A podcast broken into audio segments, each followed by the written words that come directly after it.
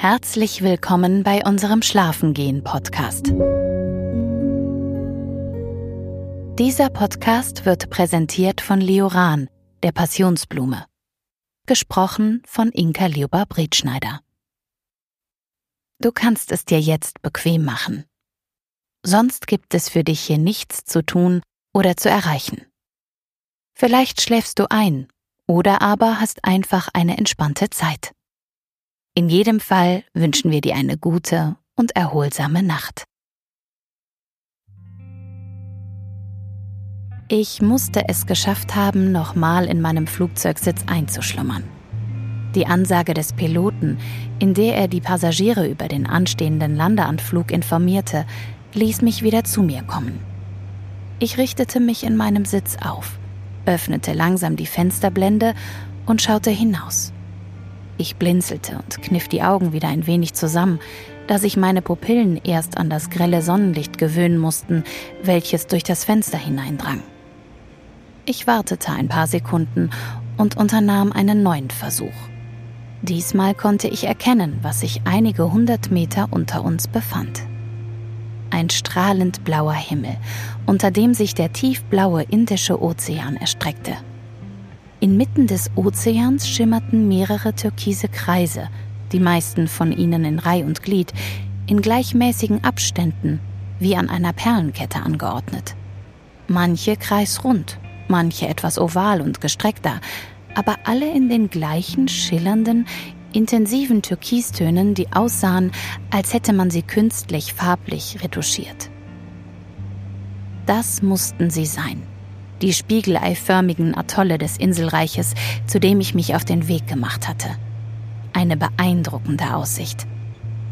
Ich hatte diese Bilder zwar schon in den Reisemagazinen und Blogs gesehen, die ich mir zur Vorbereitung angesehen hatte, doch ich hätte nicht gedacht, dass dieser Anblick in Wirklichkeit so imposant ist.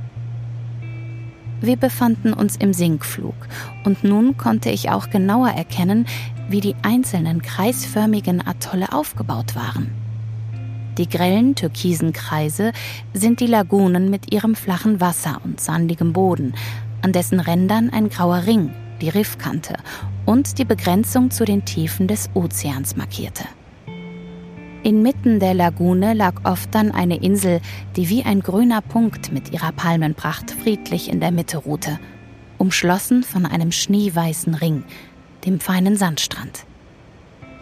Das Flugzeug sank nun noch tiefer und ich sah immer mehr Boote, die zwischen den Inseln hin und her fuhren.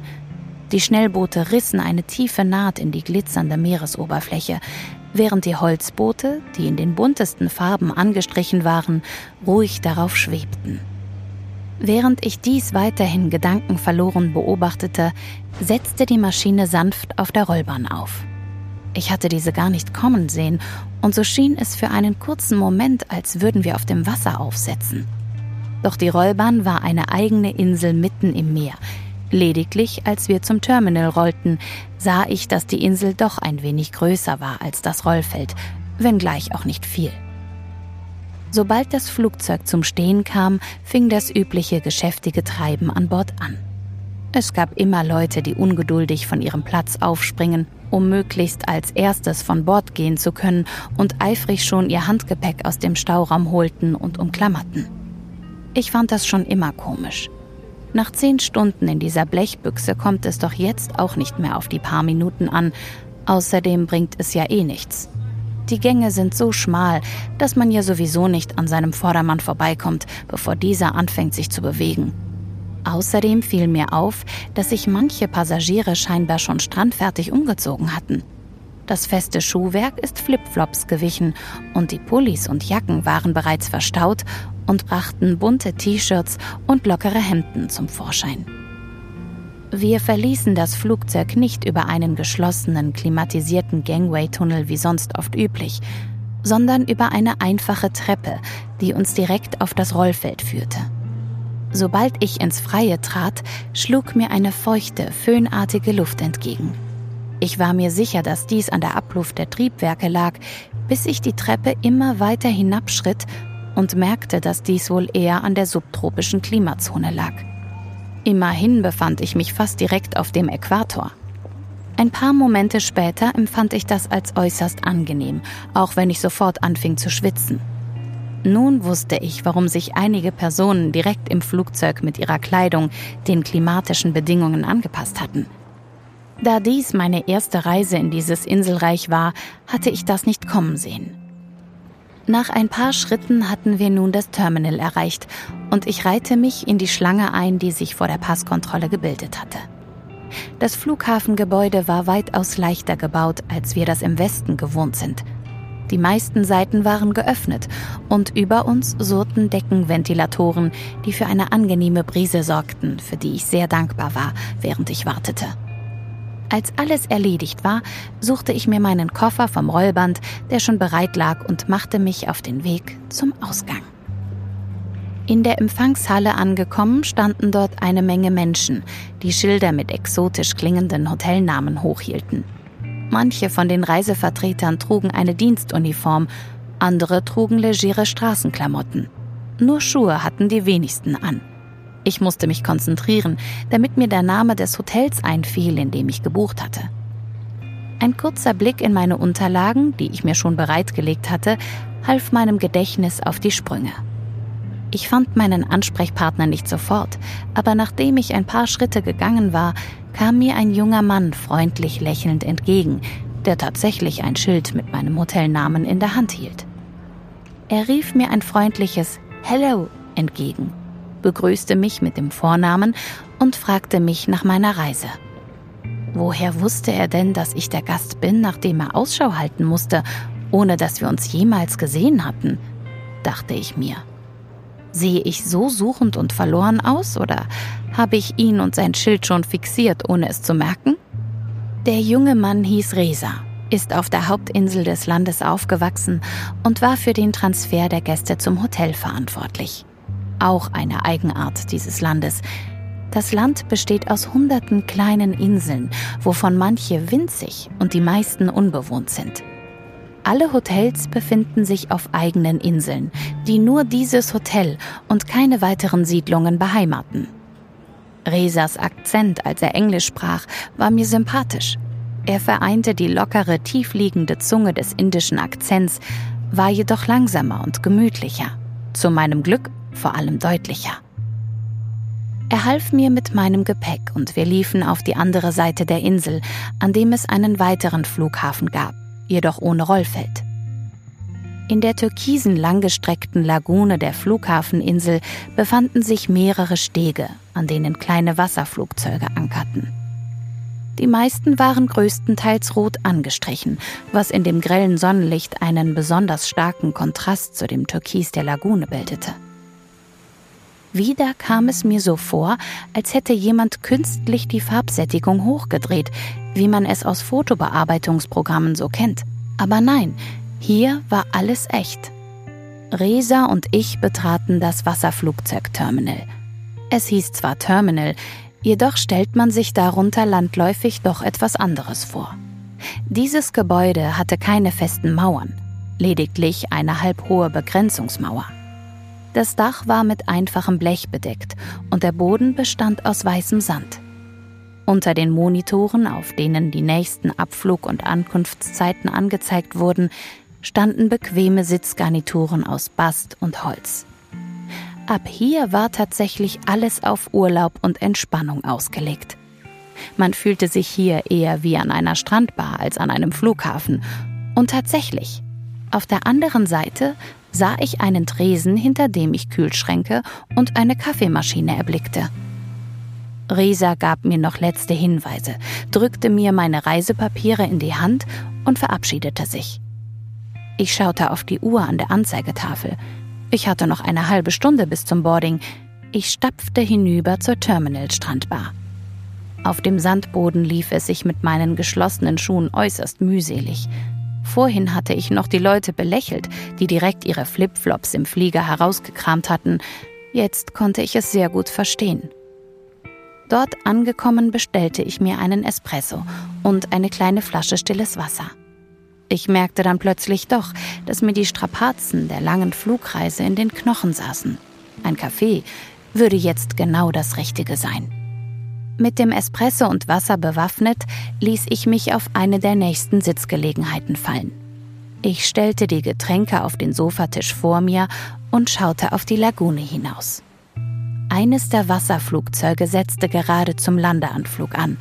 Die Rotoren waren recht laut und die Maschine steuerte mit der Schnauze in einem ungewohnt steilen Winkel die Wasseroberfläche an, um dann kurz vor dem Aufsetzen die Nase in einer gleichmäßigen, eleganten und doch fixen Bewegung wieder hochzuziehen, sodass die Maschine perfekt waagerecht das Wasser touchierte. Wie aufregend, dachte ich mir. Nur war mir noch nicht ganz klar, wie ich diesen Lärm für eine Dreiviertelstunde Flugzeug aushalten sollte. Aber trotz des Kaffees meldete sich meine Müdigkeit wieder, und ich machte mir daher darüber keine allzu großen Sorgen. Ich döste etwas vor mich hin, als eine Ansage ertönte und ein paar andere Personen sich in Bewegung setzten. Ich schaute auf die Anzeigetafel und stellte fest, dass es sich bei dem nächsten Start um meine Maschine handelte. Ich schnappte mir meine Sachen und machte mich auf den Weg zum Steg. Dort wurde ich ebenfalls freundlich von einem uniformierten Bediensteten empfangen, der trotz seiner Uniform ebenfalls Flipflops trug und mir freundlicherweise das Gepäck abnahm.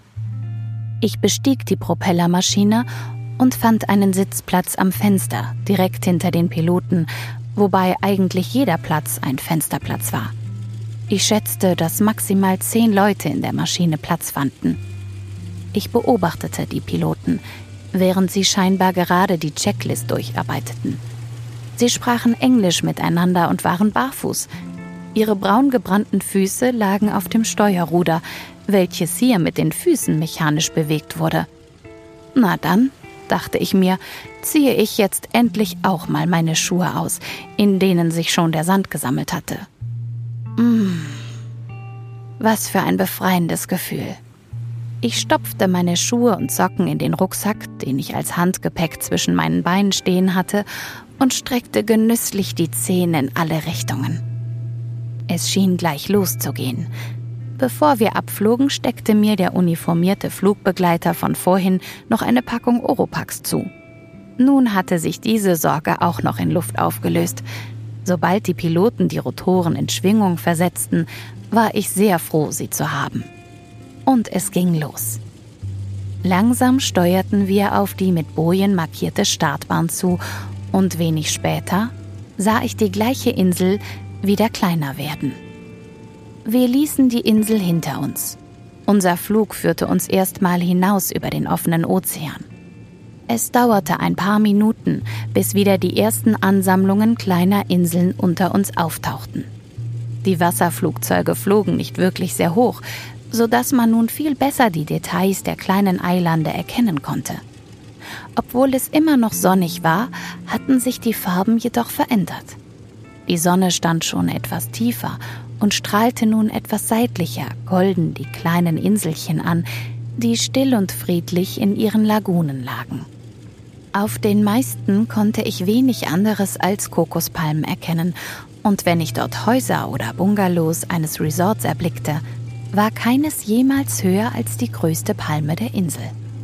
Mir fiel außerdem auf, dass hier nur noch sehr wenige Boote zwischen den Inseln hin und her fuhren, ich merkte, dass wir langsam an Höhe verloren und der Pilot den Sinkflug einleitete, während er die Maschine auf eine recht große Insel zusteuerte.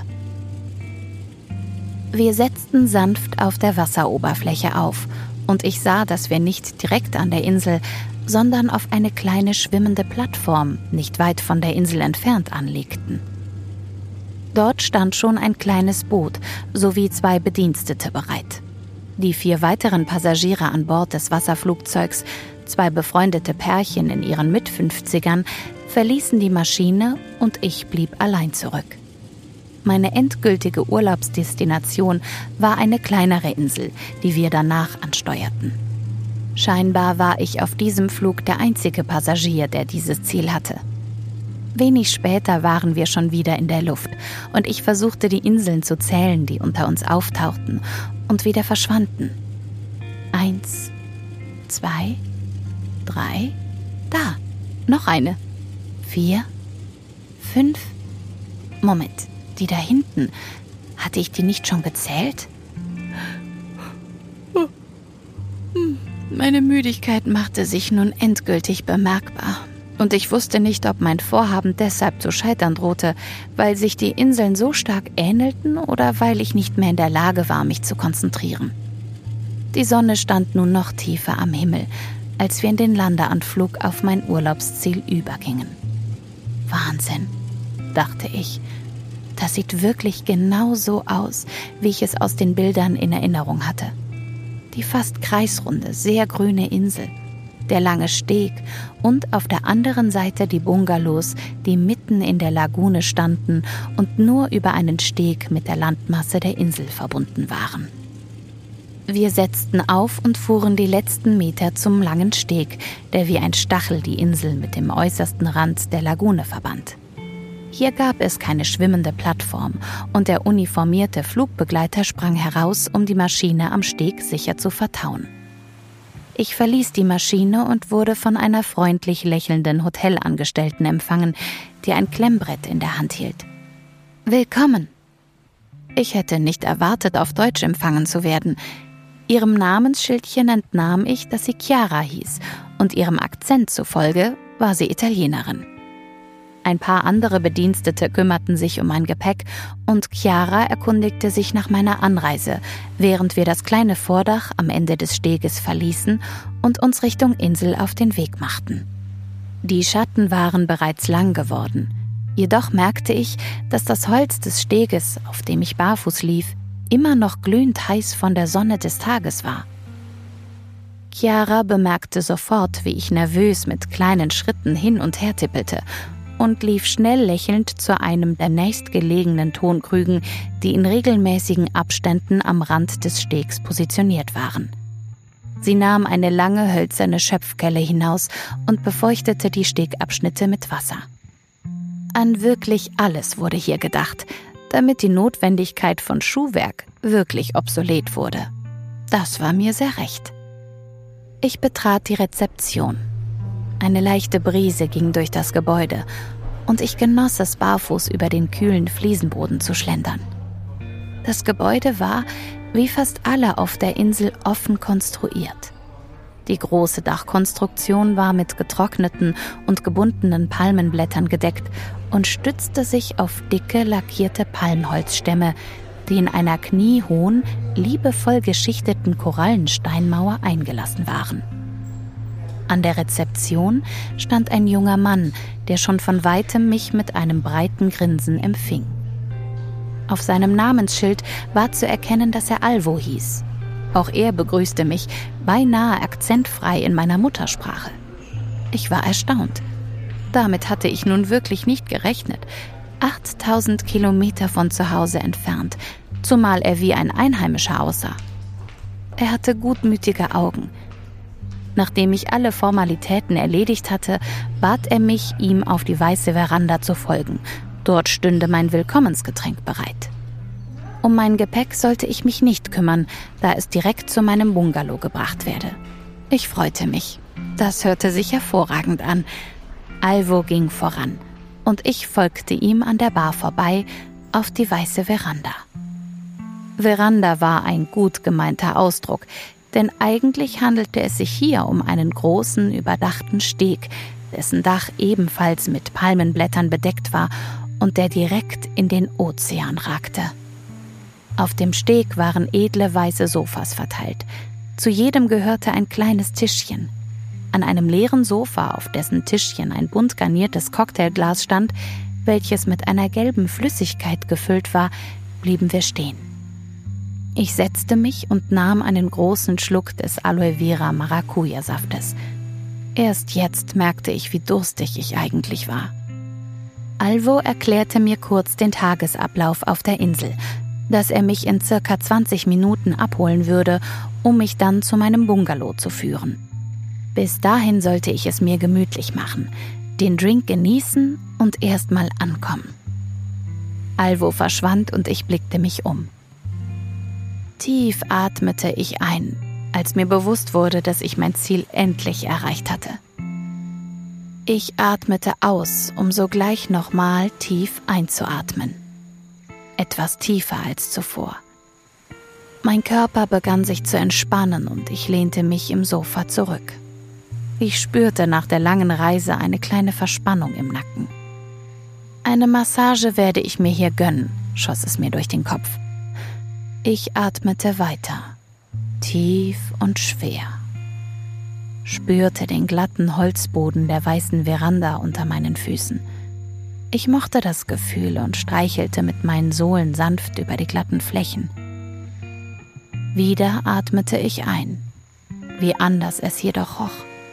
Ich liebte die Düfte fremder Länder. Ein Hauch von Lemongrass lag in der Luft, vermischt mit dem salzigen Meeresgeruch und etwas, das ich nicht kannte.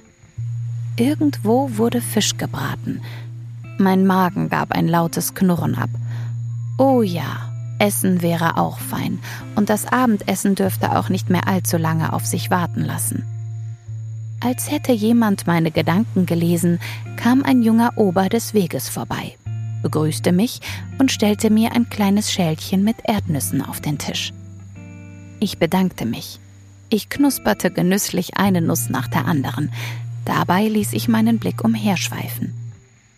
Am Ende des Steges konnte man in die unendliche Weite des Ozeans blicken. Die See lag ruhig und glatt vor mir. Am Horizont spiegelten sich die Quellwolken im Wasser direkt wieder und die Sonne war zu einem orangenen Feuerball herangewachsen, der dem Wasser immer näher kam. Ich war nicht die Einzige, die dieses Naturspektakel verfolgte. Zwei Sofas weiter saß ein älteres Ehepaar und war ebenso fasziniert. Sie schwiegen, während sie, ihre Köpfe aneinander gelehnt, zum Horizont blickten. Ich weiß nicht, wie lange ich schon auf das Meer starrte, als Alvo wieder zu mir zurückkehrte und mich zum Bungalow begleitete. Wir verließen die weiße Veranda und das Hauptgebäude, vorbei am Restaurant zu den Parkplätzen der Clubcars. Lustig, diese kleinen mit Elektromotor betriebenen Wägen kannte ich sonst nur vom Golfsport. Hier wurden sie dazu verwendet, die Gäste mitsamt ihrem Gepäck zu ihren Bungalows zu fahren. Mein Gepäck war bereits auf einem der kleinen Karts. Wir stiegen ein und Alvo fuhr los. Vorbei an Grünanlagen und Tennisplatz schlängelten wir uns auf schmalen, sandigen Wegen über die Insel, weiter auf einen riesigen hölzernen Steg, auf dem man aufs Meer hinaus zu fahren schien. Ab der Hälfte umsäumten rechts und links Wasserbungalows den Steg. Wir fuhren fast bis zum Ende und hielten am vorletzten Bungalow meiner. Alvo packte meinen Koffer und schloss den Bungalow auf.